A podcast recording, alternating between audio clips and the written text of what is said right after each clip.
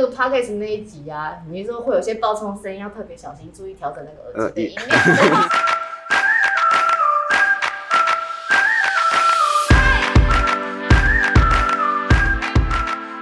欢迎收听悟空哎。大家好，我是舞蹈空间的凯怡。因为我们将在六月二十五号开始，为期四周，会在线上做一个 Marina 作品的特展。那六月二十五号，我们首发的节目呢，就是。二零二零年，呃，媒体入侵那时候，不因为那个美疫情已经起来的关系，但是每个来看的观众几乎都是赞声连连。今天呢，我请到一位很特别的来宾哦，现在正就读树德科大艺管系的博彦。大家好，我是博彦。博彦为什么会今天来到这个地方呢？他就是在呃二零二零年哦。看了我们这个媒体入侵在高雄的首演之后呢，他就爱上了舞蹈空间。但这个作品到底为什么会让他爱上舞蹈空间？那我们就请博彦来聊一聊，你跟舞蹈空间的缘是如何牵起来的。好，呃，那时候是因为舞蹈空间来学校做演讲的时候，你第一次遇见了平老师，然后以及几位舞者。到底为什么平老师带着舞者去做示范的时候，在那个时候到底是哪一个地方感动到你，让你会愿意去买票来进现场看演出呢？平老师他在这个舞蹈空间已经到三十三年了，所以那告一个舞团要持续到三十三年是一件非常难的事情。嗯，看到舞者们之间的搭配跟默契上。有一刻感动到我的内心，让我觉得很感动。那当时你完全是被人吸引的是吗？哦，爱上平老师跟 对对啊，当时是示范的燕姐跟小小。小小 OK，那你后来你买票进剧场看了演出之后，你会后悔吗？因为我觉得媒体入侵这个演出，它并不是取悦观众演出，它不是，它其实是会引发我们很多很多面向很深层的思考。博彦，你在这个作品里面到底是看到了什么，让你又更加爱舞蹈空间呢？说后不后悔吗？进去之后只会觉得，嗯，我为那些没有来看演出的人感到后悔。嗯嗯、真的，真的，因为真的觉得，不管是技术跟舞者上面搭配上都是非常的合，然后又非常的精确，然后所以会让你觉得说，在这五座里面，你看到的是媒体跟人身上的一种连接在。所以为什么会叫媒体入侵？会觉得好像是人好像非常的依赖媒体。如果没有媒体的话，其实现在的人来说会非常的不自在，没有没有那种方便性。所以在这个里面会看到很人的渺小嘛，觉得人好像没有在进步，但是科技也在进步，随时好像觉得人也会被取代一样。听众朋友听到这边，可能就还没有办法很能够完全的把这个作品的样貌形塑出来。所以呢，我在这边先。描述一下媒体入侵它的这个演出，大概它特点在什么地方？首先呢，媒体入侵是整个演出其实是利用了大量的影像即时投影。那我们投影的媒介又是什么呢？那因为这个演出最视觉上最震撼，也是最令我们头痛的呢，就是三颗非常巨型的一个充气物。那最大的那个呢，它有七公尺那么高，所以它等于是说放在舞台上，它已经占满了一半的舞台。那其他还有在中型、在小型的，就是总共有三颗气球一直充斥在这个舞台上。可是我们要想哦，那个我们必须把这个影像投在这个气球上面。那这个气球呢，它就是它。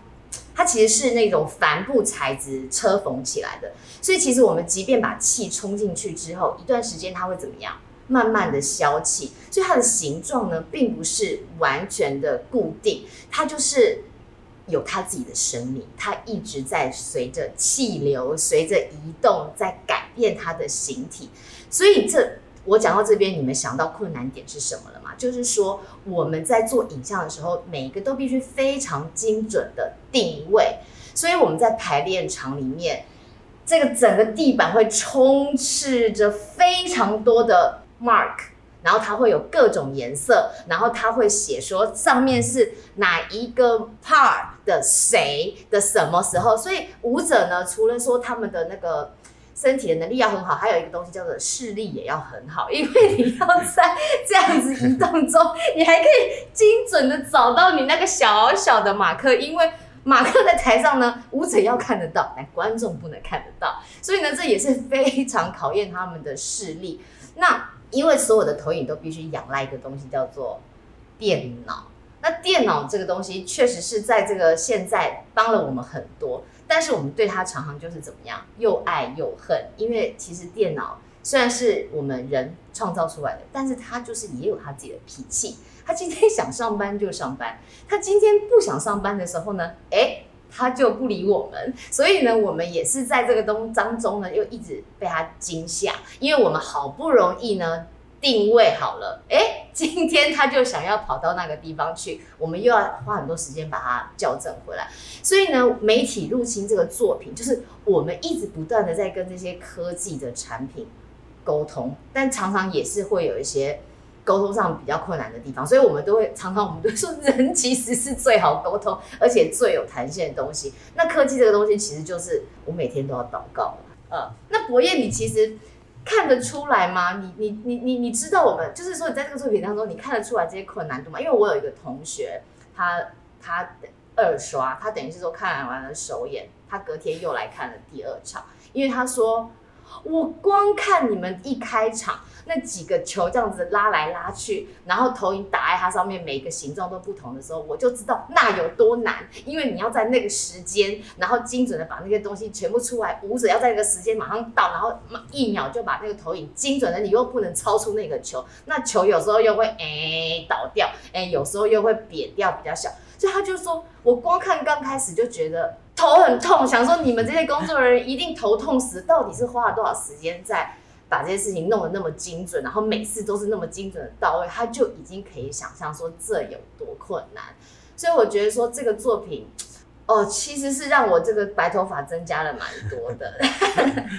呃，我想要知道的话是那时候我在舞台的的旁右左侧而已，然后看演出的时候就发现，其实很多的那些球体他们都是不规则型的在移动，然后看到舞者很大力在拉扯他们，然后或者是奔跑啊等等的，然后制造那些环境音等等，然后还有一些即时的投影。那我就想要知道你们在演出过程中，因为都是即时投影，然后跟直接拉那些球跑来跑去，那有没有遇到什么样的状况吗？就在演出的当下的时候。哦，状况是每天都有，而且每天都不一样。因为呃，我们在高雄的时候是使用了两台的投影机在投影，所以投影机变成说你跟电脑的连线是一个问题，而且我们是即时投影，所以有一个传输的这个问题，传输就有网路的问题，你要传输到那个球上面去又有问题，所以呢，有时候是那个传输器它就那个不 work 啊，有时候是投影机什么颜色又跑掉啊，有时候是电脑又宕机，就每天每天每天我们都在解决这些技术上的问题，那呢？最让我觉得就是临临近这个崩溃的边缘的，就是我们在台北的首演哦，因为我们在其实我们在高雄是最紧张，因为我们世界首演是在高雄嘛，所以所有的技术都是在高雄在 try out，所以我们那我们高雄照理讲应该是说高雄演完了两场，我们就会对所有事情都会比较放心，因为都已经演过了嘛，所以我们就回到了台北，照理讲应该是会比较。可以稍微轻松一点，对吧？但是我们就所有事情都 ready 咯，哦，解决了完所有事情，然后准备要开始。我们是七点三十分要开演嘛，对不对？然后我们七点三十五分的时候，我们第一个舞者要坐在观众席的舞者要拿起摄影机，然后他会把影像呃那个镜头对着观众，然后就有会及时投影投到舞台上，这件事情就会开始整个演出。但是呢？就在七点三十三分的时候呢，我就在发现呢，我的这个控制台的这些工作人员开始躁动不安。那我就想说发生什么事情，结果我就抬头也一看舞台，哎呦，怎么那个那个投影机那个电脑那个蓝屏怎么会飞在台上？然后结果我就看到那个舞监呢，就赶快把他屁股上面坐垫，赶快把那个投影机的那个镜头给他遮住。然后呢，他就这样子。比手画脚跟我比了很多，然后我就这样子悄悄的移动到那个电脑旁边去看，就是电脑它就是就突然就关机 shut down，然后就再也开不了机，然后所以大家一直检查那个电线啊什么什么什么的，然后那个时候大概是我觉得最煎熬的人生最煎熬的那个三分钟吧，就是舞者已经都已经站起来了，那个摄影机已经开始对着，但是就是没有画面出来。然后全场观众，我看大家也都安静下来，因为他有发现到好像要开始，但安静下来的时候。Nothing happened，然后台上的舞者呢，就还是很努力的在那边哦、呃、暖身啊，做他们的事情啊。但我事后就问他们，他们说有啊，我们有觉得好像不妙，就是怎么那么久那个门观众席的门都已经关了。然后后来真的是处理很久的时候，我内心就是你知道看着平老师，然后我就想说。现在是不是要出来跟观众道歉了？说这一天演出 没有办法演，因为我们整场演出就是仰赖着那一台电脑。如果那台电脑今天就是他罢工的话，演出基本上就是没有办法演。哦，所以我那时候真的是非常的煎熬。然后后来就是手忙脚乱之后，他们给我比了一个叫 OK 的时候，我就我真的当时我真的是全身软掉，真的真的是觉得就好。Oh my god！可以开始了，真的是那时候我都觉得开演的那个 House Light Show 的时候，我人在抖哎、就是那个三分钟那个惊恐，我真的觉得我这老了十岁哦，所以这就是我觉得结束之后，我就马上传讯息给 Marina，我说，他就问我说你怎么样？我说你知道今天我经历了那个人生最恐怖的三分钟，巴拉巴拉巴拉巴拉。哦，他就说我真的完全了了解这样。我们抽那个最大大宝宝，我们每天都在那边计时说，好按第一段，就是那个鼓风机有一段、二段、三段，我们还要测量说这颗球充几分钟才能充饱，然后几分钟之后它会泄到八分满。然后我们每天都在测试这件事情，然后舞者要在。什么时间，然后拖去冲，然后冲冲冲，然后什么时间拔管，然后赶快出来跳一跳，然后那个球泄到什么程度才能把它拖出？不是，就是你还要知道说，好，谁什么时候要去去开始充气，谁什么时候要放弃一点点，然后让它扁一点点，因为太饱的时候它就会没有办法站住，它就会太硬了，不能。太多事情了，控台还要控说，现在一号和三号鼓风机开，现在是冲黑色还是什么黄色的球，然后现在谁拖过去旁边，我都要发疯了，你知道吗？你知道脑子有多少东西要记，然后我就在，我就想看沈志和有没有动作，他有没有抠，有没有抠鼓风机，有没有抠什么，就是你这超紧张。我每次跟舞者说，舞者，我唯一能够相信就是你们，因为舞者他很清楚知道这些东西，他们一定知道他们什么时候要拖去。冲嘛，嗯，但他的鼓风机电源开关如果没开，他也没，他拖气，他脱气也没有气没出来啊。然后所以有时候舞者会会在那个比手势，就是叫他赶快把鼓风机打开，或者然后然后舞者有时候只是有时间把管子拔出来，他不会有时间去，所以他就是要在他拔出来的把鼓风机关掉，不然那个噗噗那个管子会太好笑了，真的很累，这个演出真的不能演，真的。然后就变成我们就要一直拿去补气，然后我们还要哎舞者还要进去里面补胶带，像补胎那样呢，补胎这样子，你真的感受，呃这边有点漏，哪里？哦这边这边有点漏，要补气耶，所以我们才会说，如果要再演的话，我们那几颗球也是很辛苦，哎这球很贵，几百万，没有二三十万，太累了，线上都很贵。赶快看起来，拜托看好不好？线上真的看起来，求求你们一定要看，看起来啊，真的好累哦。好笑。好了，我好吵哦。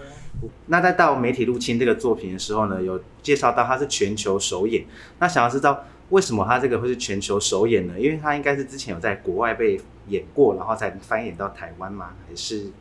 其实这个作品刚开始是 Marina 她先跟瑞典的舞团工作。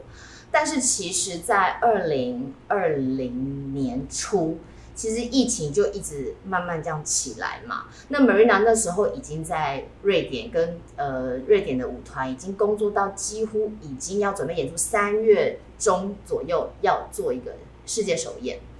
但是就是在那个演出的前一个礼拜，呃，整个欧洲的疫情就是迅速的蔓延开来，然后就在。呃，首演的前几天，这个演出就临时喊卡，而且那个时候非常紧急的，就是欧洲整个要做边境封锁，所以那时候真的是非常紧张。就 Marina 一家人也是，就是包包这样收着，然后连夜买买车票，然后如果再不走的话，可能就出不去了。所以就所有的事情就在那个时候突然就被欧洲在所有事情就在那时候就突然停摆，那就一直停摆到后来这个演出就一直没有办法，因为欧洲的疫情一直没有好转，所以就变成说这个演出就一直无法再演，然后接着就是 Marina 就是本来我们预定就是 Marina 暑假的时候会来到台湾跟我们一起排练。然后我们就会在二零二零年的十月底年底的时候，我们会在台湾做演出。所以因为欧洲的演出就全部被取消，然后呢，这个演出就变成台湾的首演，全球首演。而且这个演出其实也是呃全世界就是唯一我们台我们高雄演了两场，台北演了两场，就是唯一唯四场的演出就是在我们台湾舞蹈空间发生。那我觉得这个作品其实。呼呼应到现在这个疫情的状况，其实我是觉得说，它其实就是在疫情的这个过程中诞生的一个演出。那我其实觉得很多事情，其实我在排练这个作品的时候，其实我常常想到很多事情，我都会觉得有起鸡皮疙瘩，因为那时候疫情是刚开始。然后其实我们讲到媒体入侵我们生活这件事情，其实是就是在疫情开始的这段时间，我们更加深刻的体验到。我们必须仰赖它，因为我们人与人之间的移动，人跟人之间的接触变得非常非常的困难。那 Marina 那时候刚到台湾来的时候，她也必须做两个礼拜的居家隔离。那其实对我们来讲，分分秒秒都是很很很珍贵的。所以我们在两个礼拜的时候，我们也做了跟她视讯排练。光视讯排练的设备的测试，也是在之前弄得我们人仰马翻，然后我们在。因为我们希望他能够清楚的看到每个舞者，因为他其实对舞者蛮多都还不熟悉，所以我们必须在前面的跟他工作过程中，希望他看到每个舞者的特色样貌，然后我可以之后再跟 Maria 讨论说角色该怎么选定。所以我们在呃教室的每个角落都放了手机，手机其实就是摄影机的摄像头，然后我们用了电脑，用了我们的所有能用上的。荧幕我们都用上了，希望 Marina 可以很清楚了解我们整个的工作的过程，大概有八个镜头吧，这样子。然后因为在这个工作的过程中，有一段博彦你记得吗？就是舞者手拿着摄影机，他在一个男舞者拍很特写 close up 一个女生这样子。那我们这个作品刚好也是可以用那个呃视讯会议的这个镜头。来做 audition，你看很酷吧？就每个人试着拿自己的手机，然后他拍摄另外一个人，然后从这样子的会议视讯的这个方法，然后 Marina 就会看到他的荧幕，他就知道说，哦，谁对这个拍摄是比较有 sense，他可以捕捉到，或者是说谁在摄影机里面，他是跟镜头是比较有连接，就是他透过镜头，他是可以跟镜头有个对话，所以我们也很特别，是透过这个。呃，视讯这样子来做一个角色的甄选，那其实我就说很讽刺，其实我们是一直在质疑说，呃，媒体到底是怎么样入侵我们生活，我们是不是仰赖它太多？我们有一个提问，可是有时候遇到，可是遇到疫情这件事情又变得不得不，所以我会觉得说，其实这个在这个时候讨论这件事，相对是有趣，而且其实 Marina 的作品，它不是一直在讨论说。这个这个媒体到底怎么入侵我们？No，它其实要我们提醒提醒我们一件事情，就是说，因为我们常常都是透过镜头、透过荧幕来了解一个人，可是我们是不是真的是去透过碰触、透过温感、透过呼吸、透过体感去了解你身边人，甚至是自己？所以，我们在这过程中，我们就是。呃探索自己的皮肤的直触感，探索自己，呃，比如说手臂的温度，然后探索我们闭上眼睛聆听，呃，这个周遭发出的声音，哦，甚至是冷气，或是这些呃呃，这什么电流声，就是我们多久没有静下心来去感知当下发生的事情？而是都是一直透过电脑的荧幕去接收讯息，所以在这过程中，我们一直去打开我们的那个 sensation 那个感知，然后我们要一直提醒说，这些东西对我们来讲，其实是越来越难能可贵。就像那时候疫情很严重的时候，基本上人与人之间都要保持一个社交距离，然后你不能去。呃，随意的去探访你远方的朋友，你也只能透过视讯跟他交流。所以，我们最后问观众：你有没有听到你的心跳声？你有没有听到舞者的心跳声？就是如果你把你的 senses 把你的感官打开，舞者在台上那样激烈的跳舞，仿佛你就听到了他的心跳声，你也听到了自己的心跳声。我觉得 Marina 的作品就是看似很。冰冷的一个议题，可是其实处处充满了温度跟温暖，而且你在看观看的过程，我不知道博彦你是不是有这感觉，就是有被提问，然后那个问题也一直刺向你，然后你会自己一直做一个反思，所以我相信媒体入侵这个作品是你离开剧场之后，那个感觉是会留在你的身体，留在你的脑子里，它是那个。那个余韵，那个回荡会一直持续一阵子。那我们在剧场里面，我们也提醒观众朋友说，如果有这个机会，你是不是跟你的身边的人多多的拥抱，然后多多的碰触？因为有一段叫做，有一段我们里面有一段叫 rubbing，就是小小跟叶姐去那个去学校示范的那一段，对不对？那 rubbing 就是我们舞者之间会一直。各个部位的摩擦，那个摩擦到底代表什么意思呢？Marina 就会说，他会想到说，如果今天就是你活在这世界上的最后一天，我想要记住这个我跟人碰触的这个感觉，我想要深刻的留下来，我希望能够把这样子的 sensation 感官的记忆留住，所以他要一直透过重复、重复、重复这件事情，希望这件事情可以永恒的留在你的。心里留在你的脑海里，这样。所以透过那个 rubbing，我想你看到这个 rubbing，看到过程中，其实它就是一个不断摩擦。可是我想，我每次看的时候，其实我都会有一点很感动，就是舞者的那个状态，它其实是 rubbing rubbing 到最后，其实那个那个超然，我觉得是其实是很打动人的。我想博彦应该除了平老师很和蔼可亲，除了小小长得很可爱，燕姐表演得很帅之外，我想。他们做这件事情应该是有打动到你，所以你才会想要愿意来看这个演出，对不对？没错。那最后我们请博彦，因为我们二就是要在六月二十五号这一天有一个线上的特映会，真的是各位观众朋友错过就没有下一次了，因为全球首演在台湾，那这个作品已经。真的太困难被再演了，因为我现在想到我还是起鸡皮疙瘩，所以这个线上特映会一定要请大家把握。那博彦，你用两句话来跟大家推荐，为什么这个作品一定要看？媒体入侵呢？我觉得它就是一个跟舞蹈跟任何形式的上的综合体。那